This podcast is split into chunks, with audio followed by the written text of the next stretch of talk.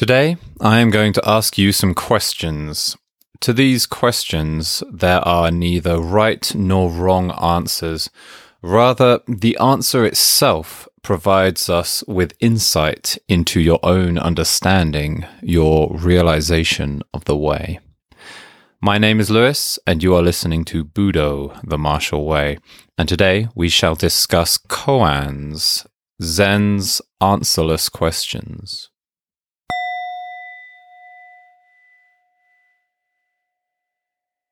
Zen koans often come in the form of questions, statements, or short stories. Koans are not so much a formal test in the idea of there being a right or wrong answer, but instead we are able to use these as tools. In the Rinzai tradition of Zen Buddhism, koans are often given to students to meditate on, sometimes for days or weeks at a time. It can be used as a focus of our concentration through which we may find ourselves guided toward new or deeper understanding.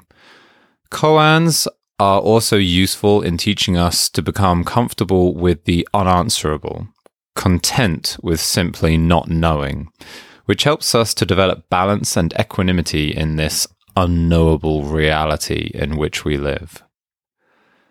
So let me give you a couple of examples of very short and very famous koans which you may have heard before. What would you say if I were to ask you, if a tree falls in the forest and no one is around to hear it, does it make a sound? Or I may ask you, what is the sound of one hand clapping? Let me tell you a story that I think really highlights the practice and value of koans. It is said that there was once a monk who invited two of his students to his home for tea. As the two acolytes arrived at his house and sat down, the head monk's wife prepared tea and snacks for them. The monk took from his robe a fan. He held this fan and asked his first student, What is this? The novice monk replied, It is a fan. Okay. The monk turned to the second student and asked the same question. The second student did not reply to the answer directly. Instead, he reached out, took the fan, opened it, and began fanning himself. Okay, interesting. At that moment, the head monk's wife arrived with tea and cakes. The monk took the fan back and asked his wife the same question What is this? His wife also did not reply verbally, but instead she took the fan from him, closed it, hit him on the head, opened it back up, placed a cake on it, and offered him the food placed carefully atop the fan. So, what do you make of that story? What do you think of their actions and responses to his question? Here's how I see it. He asked the first monk, What is this? And the junior monk responded, That is a fan.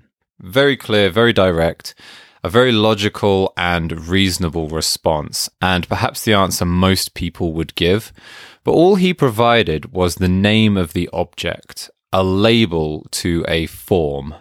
There's no real depth to that answer. The second monk did not respond verbally. Instead, he decided to show the teacher the essence of the fan. He took the fan, opened it, and began fanning himself as if to say, I won't tell you what this is, I will show you what it is. The action, the purpose, the content of the fan, beyond words or forms, which is interesting, certainly, but what's really interesting is the wife's response. She also does not respond with words, but how does she use the fan? She folds it up, hits him on the head with it, and then uses it as a plate to serve the food on. Why is it that a fan must be used to blow air on ourselves? Who set the rule that this is how this particular object must be used? It's just a thing wood and paper, a dog or a flower do not recognize the fan as an object of utility. It's simply a thing. So, with her response, she saw beyond this predestined idea of what a fan should be and simply used it as a thing. And maybe we could also interpret that she was saying something like, stop asking stupid questions and enjoy this cake. So let's return to one of those previous questions. If a tree falls in the forest and there's no one around to hear it, does it make a sound? What is your response? Yes, it does make a sound. Well, certainly you would be correct from a logical, scientific perspective. Yes, it would make a sound. Or maybe you said, no, it doesn't make a sound. It could be argued that reality is based on perception. If the sound is not heard, then it doesn't exist. We could even take that further and give the answer, what tree? Or maybe some enlightened soul would answer the question by stepping outside, digging a hole, and planting a tree.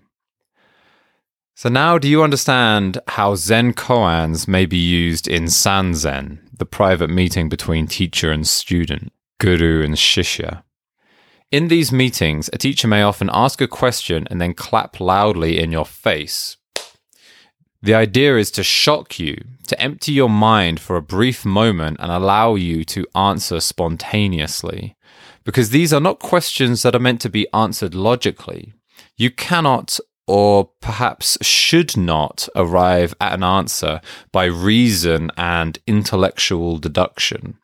These questions are meant to be answered from a deep, subconscious part of your mind, naturally and without any prolonged consideration. So now let me leave you with a final koan, something for you to consider to meditate on. And when you have an answer, please be sure to tag me on Twitter. I'd love to hear your thoughts. And so I ask you, what is your original face before you were born?